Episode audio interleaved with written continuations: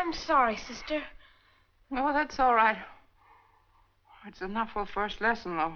You forgot your footwork. You forgot something, didn't you? Something? I forgot everything. Forgot a bob. I forgot the weave. Had my mouth open. I ran right into the payoff.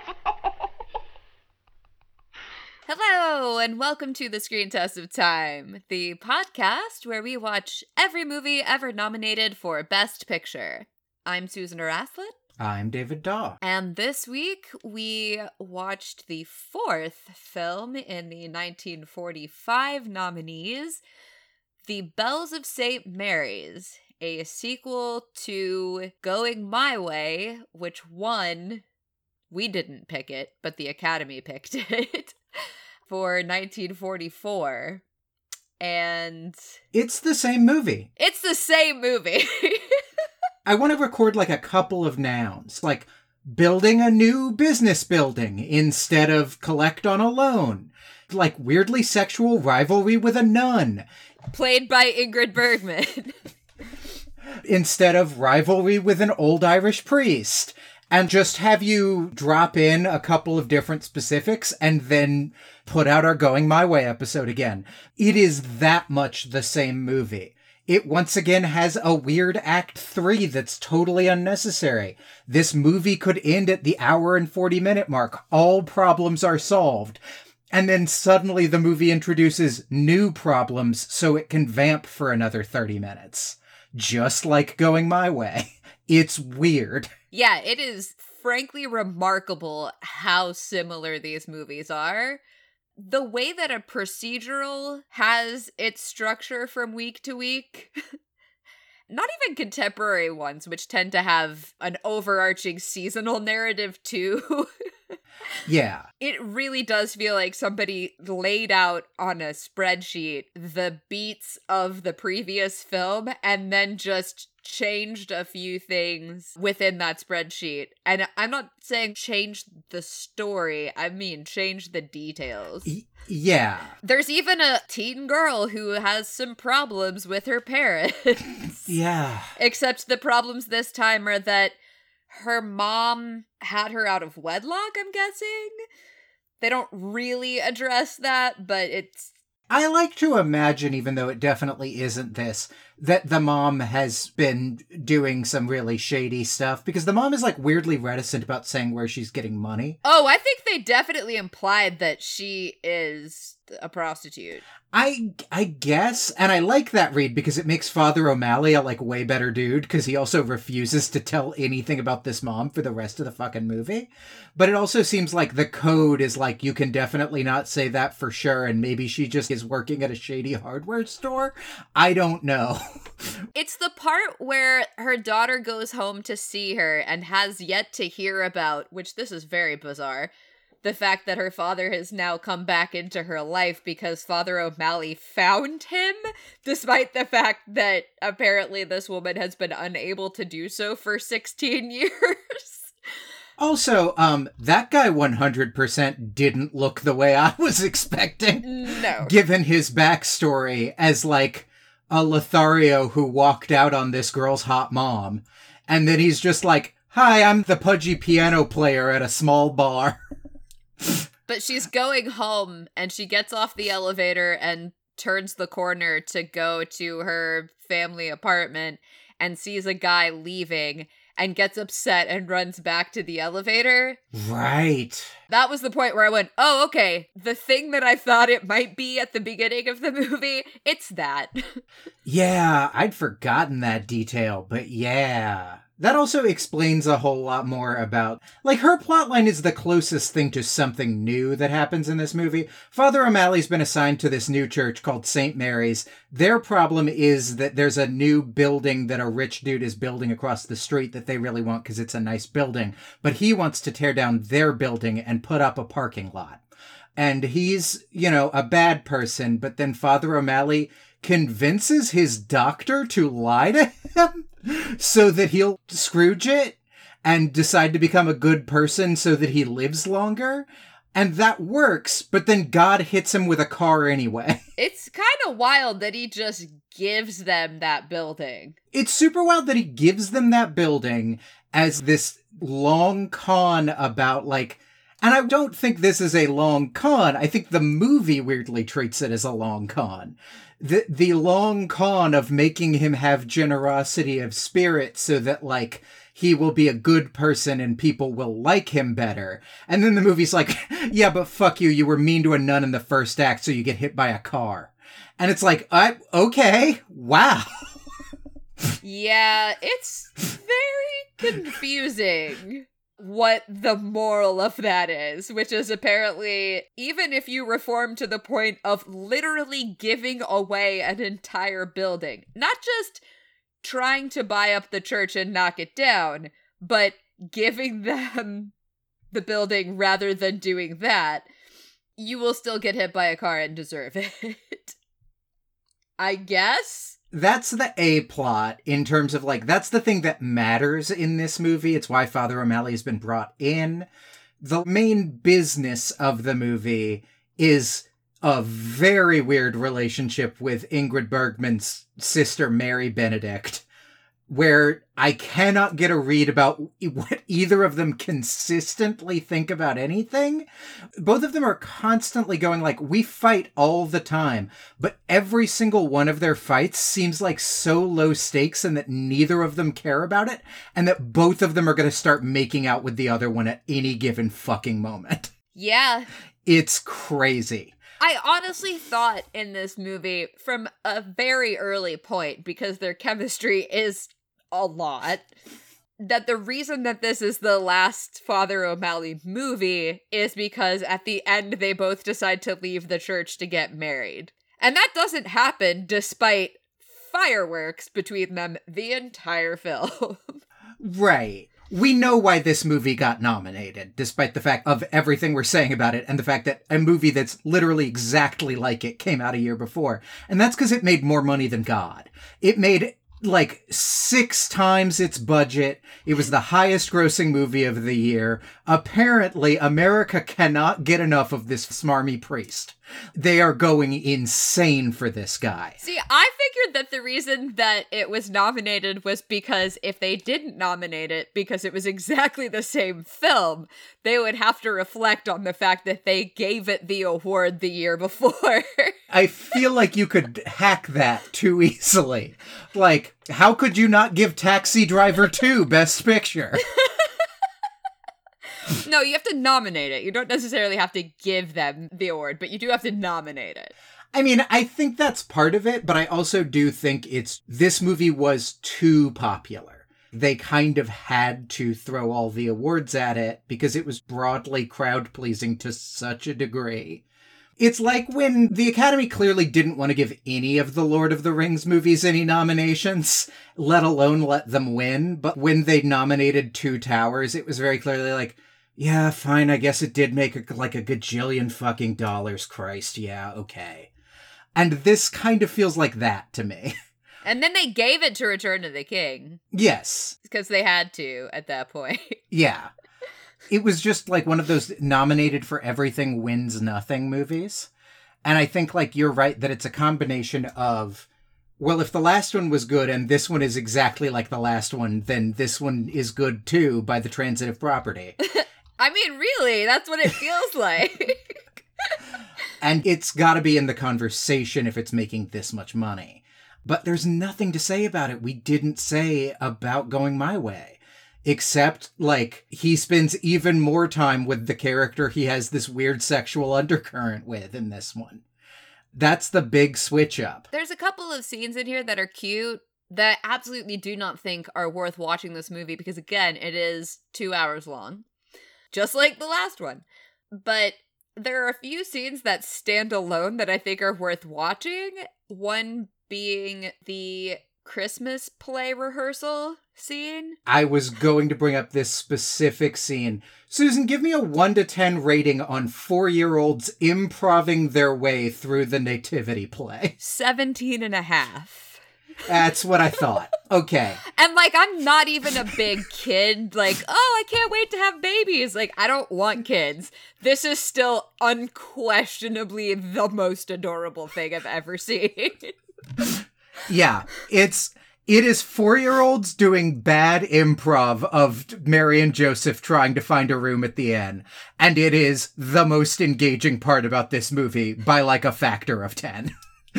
I mean that both in that the rest of this movie is kind of boring, and it is weirdly engaging to watch four year olds try and work their way through the plot of the Nativity.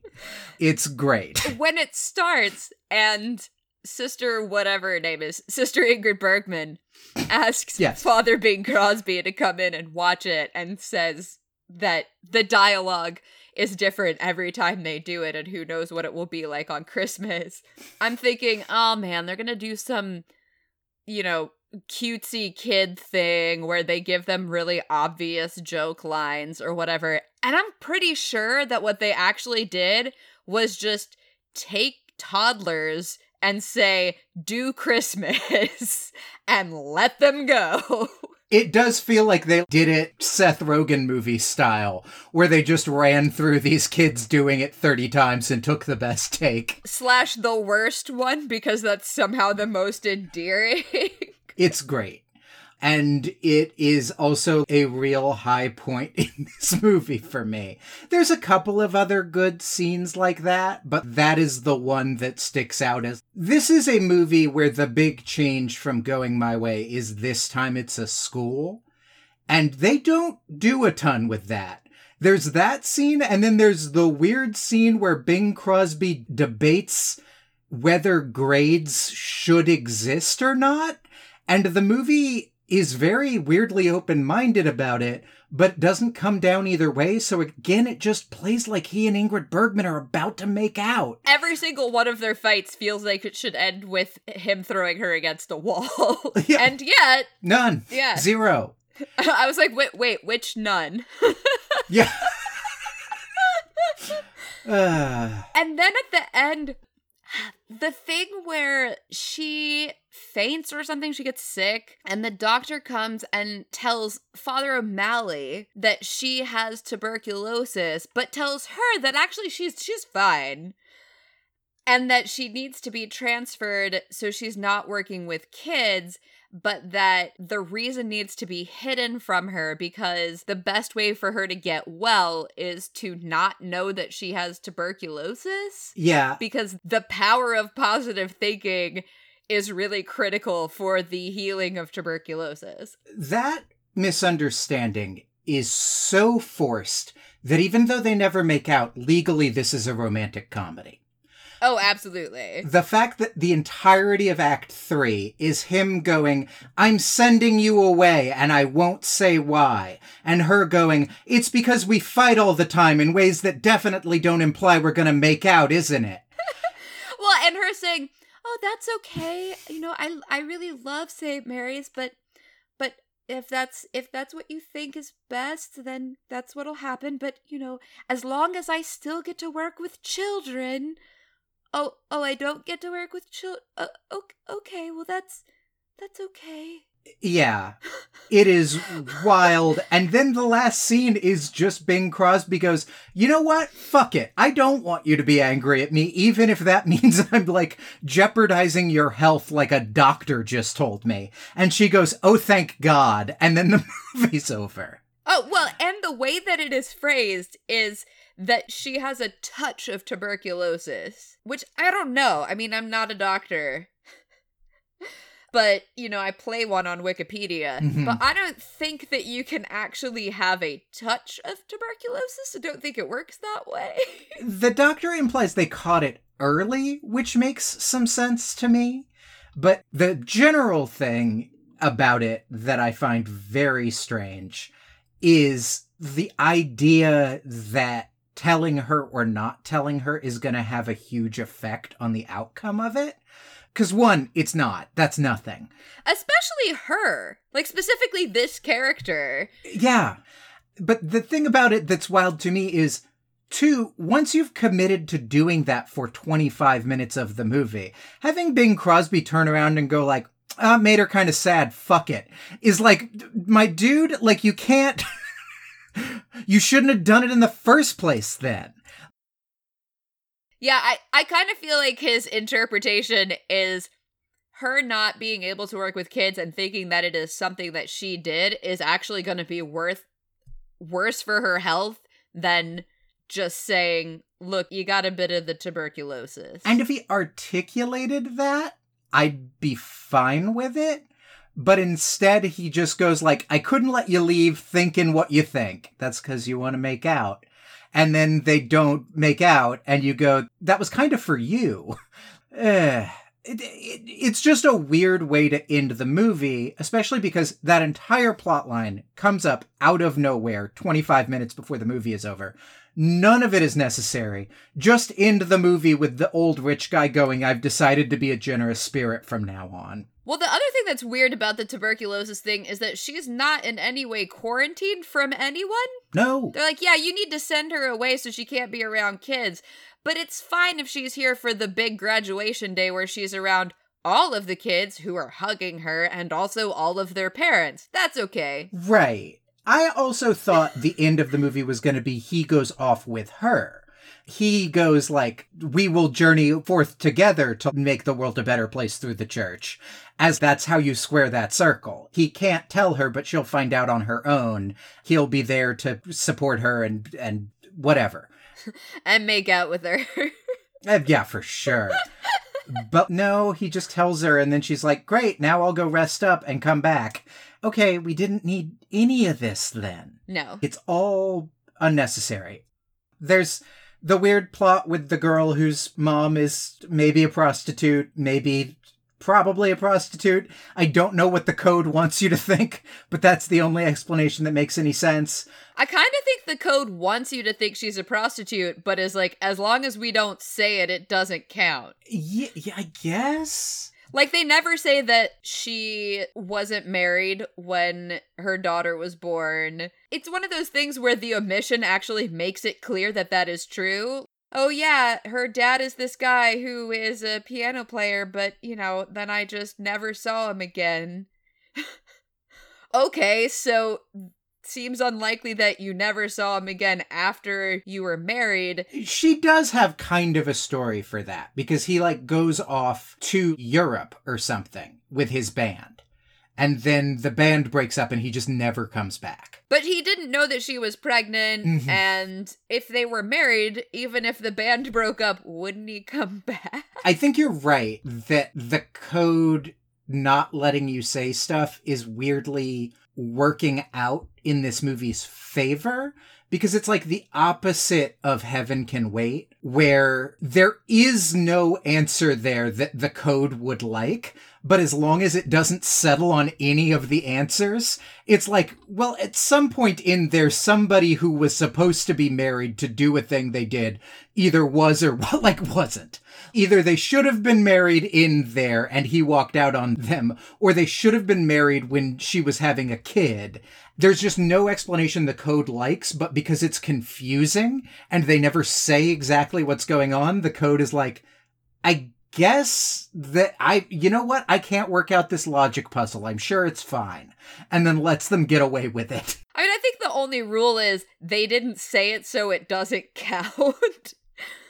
But the not saying it is actually what makes it pretty transparent that that's what's going on. Because otherwise, why would she be excited to see him again? If they'd been married and he straight up walked out on her, yikes.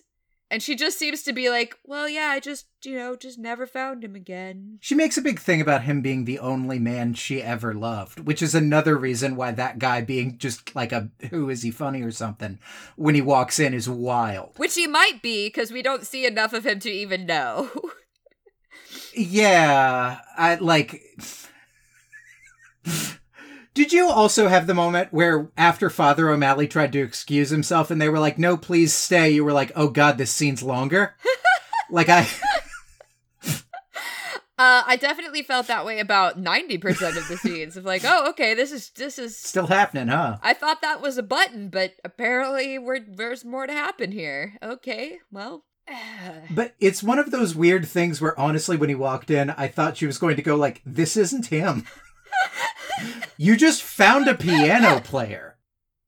Yeah, honestly, how did he find this guy? Because he's totally like, once a piano player, always a piano player. So you just kept going to every bar in New York until you found a guy who remembered this woman? He does a reference to a kind of famous piano player of the period, which I think is a joke, but also is the closest thing to an explanation that you get is he went all the way to the top. So I think it genuinely is supposed to be that like he went to the secret order of piano players and they went through the Rolodex and went like, can you find a guy who was going around with a gal named blah da da in the year da ba ba before going off to Europe? And they're like, yep, found him. His name's Bob Dickerson. That's the best explanation I've got for what the hell. Sure. Honestly, that's a movie I would watch. Is the movie where Father O'Malley goes from bar to bar to try to find this little girl's dad.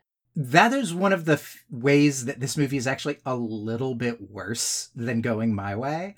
There was at least some legwork to anything anybody did in going my way, you know? He had to go see his ex girlfriend at the Met or like go tell a music executive about a shitty song again. In this one, he just announces problems to be solved. Like, the most legwork of anything is him pulling the doctor aside and going, Hey, could you tell him that you live longer if you're a good Christian? And the doctor going, You mean lie to him? And him going, I mean, not in so many words. And then the doctor going, I hear ya. And that's it. That's all it takes. Yeah. That is the most work anybody does. Everything else is just like, problem is established and then they just sort of announce problem is solved. Yes. Oh, here's this issue that has come up. And then the next scene is hey, while I was off screen, I resolved that thing. Yeah, like the main girl Patsy. fails all of her classes, and Bing Crosby and Ingrid Bergman get into a long debate slash smoldering makeout session about whether grades are a useful part of pedagogy. And then they just sort of leave, and then at the end she goes, I faked failing all my classes. I should graduate. And Ingrid Bergman goes, Well, that solves it. Does it? I mean, she intentionally failed her finals because she wanted to stay at the school, which is a weird choice, but whatever. And then the way that she proves this is she says one thing that was maybe a test question and answers it correctly. And then Ingrid Bergman is like, oh, okay, well, then, yeah, obviously, every single class you didn't fail because of this one question from one subject that you do know. To be fair, that answer did imply she understood the subjunctive case, which I think actually legally gives her a master's degree. like, I. Not in 1945. I think that's what I you mean- needed that to graduate third grade. Yeah, fair. Yeah, they still diagrammed sentences and shit back then, huh? Yeah. Um. I do think this movie has some charming scenes. The scene where Ingrid Bergman tries to teach an eight year old boy how to box is pretty cute. But it goes on for way too long. We get the joke. Oh, it's way too long. Get to the part where a little kid punches Ingrid Bergman in the face way faster. We get it. A nun is teaching a kid to box because he's getting bullied and he needs to beat somebody up. That's funny. Does it need to go on for 10 minutes? Absolutely not. Yet again, this is why they made it a TV show. Although this time I am super angry because Father O'Malley establishes a catchphrase in this movie that makes it so that I cannot believe the TV series was not called Dial O for O'Malley. Oh, yeah, I forgot about that. in the last 20 minutes, he just starts trying to make that a thing in like every piece of dialogue he's got. And it's like, well, why didn't you call the fucking TV show that? Because that's what you're doing every week. Just look me up. I'm in the phone book. This would have been a perfectly pleasant 40 minute episode of television guest starring Ingrid Bergman. And as a two plus hour movie, it's like, fuck off. like this movie max needed to be an hour 20 max And if they were going to make it even that long, it needed more musical numbers. yeah the musical numbers in this one are not that good The only one that's really good is Adeste Fideles, but that's just because it's on the Bing Crosby Christmas album. the titular song is whatever ingrid bergman's one real stab at a musical number is Embarrassing. i legitimately forgot it happened It is a Swedish song. yeah i do like that they actually gave her a backstory to explain why she looks like fucking ingrid bergman in this movie oh, she has Ingrid Bergman's exact backstory. Just she became a nun. And then the Father O'Malley's like, yes, yes, of course, that makes sense, of course. Right, of course a Swedish girl would move to New York in order to become a nun, and not any of the countries in Europe that are Catholic Yeah. and much closer. Uh, anyway, again, it's fine. Should we rate this? I feel like we've talked about it more than enough. Did I miss any big things? One thing is that this movie does use double exposure a large amount for a film that is not about anything where you would need special effects, which is just Ingrid Bergman imagining children in the building across the street, so they have to make it spooky.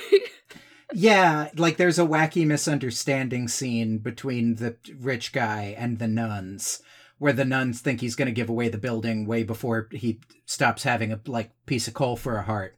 And he keeps being like, "I can't wait to turn it into a parking lot. Your whole school. Fuck children, they're the worst." and like the dialogue can't quite cover it and so they just like do these elaborate double exposure shots of both of their dreams there's something there that could be really funny, but instead it just plays like they don't trust the audience to understand that they think two different things are going on. And so they have to visually show what they're imagining. In case you were wondering what this building would look like full of children, here's this building full of children. It's very, very funny that the old rich guy constantly has these daydreams about a parking lot, but I don't think the movie thinks that's funny. It- you know, I didn't even really think about it, but that is kind of hilarious. I don't think the movie thinks like wavy effect, wavy effect, wavy effect. Ah, just filled with cars. Can't you see it? Cars as far as the eye can see. is very funny, but I think the movie is just like he wants a parking lot. I need you to know that. And this is what a parking lot looks like, in case you don't know what that is. Yeah, I mean, five? yeah, 5. I actually want to give it like a 4.98. It's slightly worse than going my way. In some ways, but slightly better in others. I was just about to go, and then it actually gets bumped back up that point zero two by Ingrid Bergman being there, and then back down from her trying to sing, but back up again from four year olds doing improv. And so we find ourselves at a five. Yeah, yeah. It is totally fine. Except for that one scene with the four year olds doing improv, which is a 17 and a half out of 10. Yeah. D- don't watch this movie. No. Absolutely watch that scene with the four year olds. Yeah, the whole thing's free on YouTube, so feel free to scan forward to the part where a bunch of four year olds do a nativity play. That's really all you need. Yeah. Next week is the last one. It's Spellbound, Woo. which is the Hitchcock movie. Yeah, So I'm pretty psyched about this, actually. I have some high hopes. And it also stars Ingrid Bergman. Yeah, she's just like in fucking everything for this like five year stretch. And then she's still in stuff, but it stops being like Katharine Hepburn, where she's just like in at least one thing and usually two every year, you know? I'm excited also to see her in something again that's good. you know what I mean? We kind of go back and forth with Ingrid Bergman. She's always great, but she's not always used well. That is very true. And like, she is not generally speaking the kind of actor who's like the best thing in a bad movie. She's still good in that thing, but she doesn't like elevate the material. no. You can always tell exactly how funny anything Tim Meadows is in is by how funny Tim Meadows is in it. Like he is this perfect comedy barometer If that thing is eh, just okay, like the Ladies Man movie, then he's just kind of okay in it. But if that movie is hilarious, like he is amazing in Mean Girls, and that's because Mean Girls is amazing. Ingrid Bergman kinda has the same thing going on. If your movie is a six, she will never drag it down. Ingrid Bergman is always the right person to cast, but she will not save your shitty movie. No, if your movie is a six, her performance will be a seven. yeah, It will not be a 10 performance in a six movie. but let's see what performance she gives next week to know how good that movie is. I definitely am looking forward to it, which uh, scares me a little bit because traditionally that has been a problem.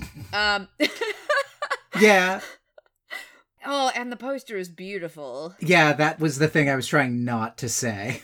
Mm, that's a good poster. It's maybe the best poster we've had so far. It's very evocative without telling you anything about the movie. It looks like a poster from the 80s. And I mean that as a compliment. It looks like it's jumped like two generations of movie posters. Yeah, except for the text for the title of the movie, which Oh, yeah, that's. firmly roots it in this period. Yeah. But the rest of it, even the text that, you know, has Ingrid Bergman and Gregory Peck at the top. Yeah, God, I feel like that font on Spellbound is so bad. It's gonna have to be a reference to something in the movie, right? Like, it's so bad. It's very specific. Yeah. That it's such a choice while every other choice is good that it's like, well, the entire movie is about how letters should look like bad pieces of salami that you've just sort of spilled around on a table. Like, I don't know how that's the theme of the movie, but judging from this poster, it has to be. Uh, yeah? Let's find out next week. Yep. And until then, This was the exact same fucking movie as last year, Bing Crosby. You're not fooling anyone. I mean, apparently they fooled the money out of 21 million. Oh my god. This movie was made for 1.3 million dollars and made 21 and a third million dollars. This is what I'm saying. That's that like Avengers Infinity War money for the 40s. Like that's fucking insane. Yeah, except on a shoestring budget. Yeah. It's like if Get Out made as much money as Infinity War. I mean, the reason that it was nominated is because they had the money to spend on the campaign. They literally just paid every Academy member a hundred dollars and was like, fuck it.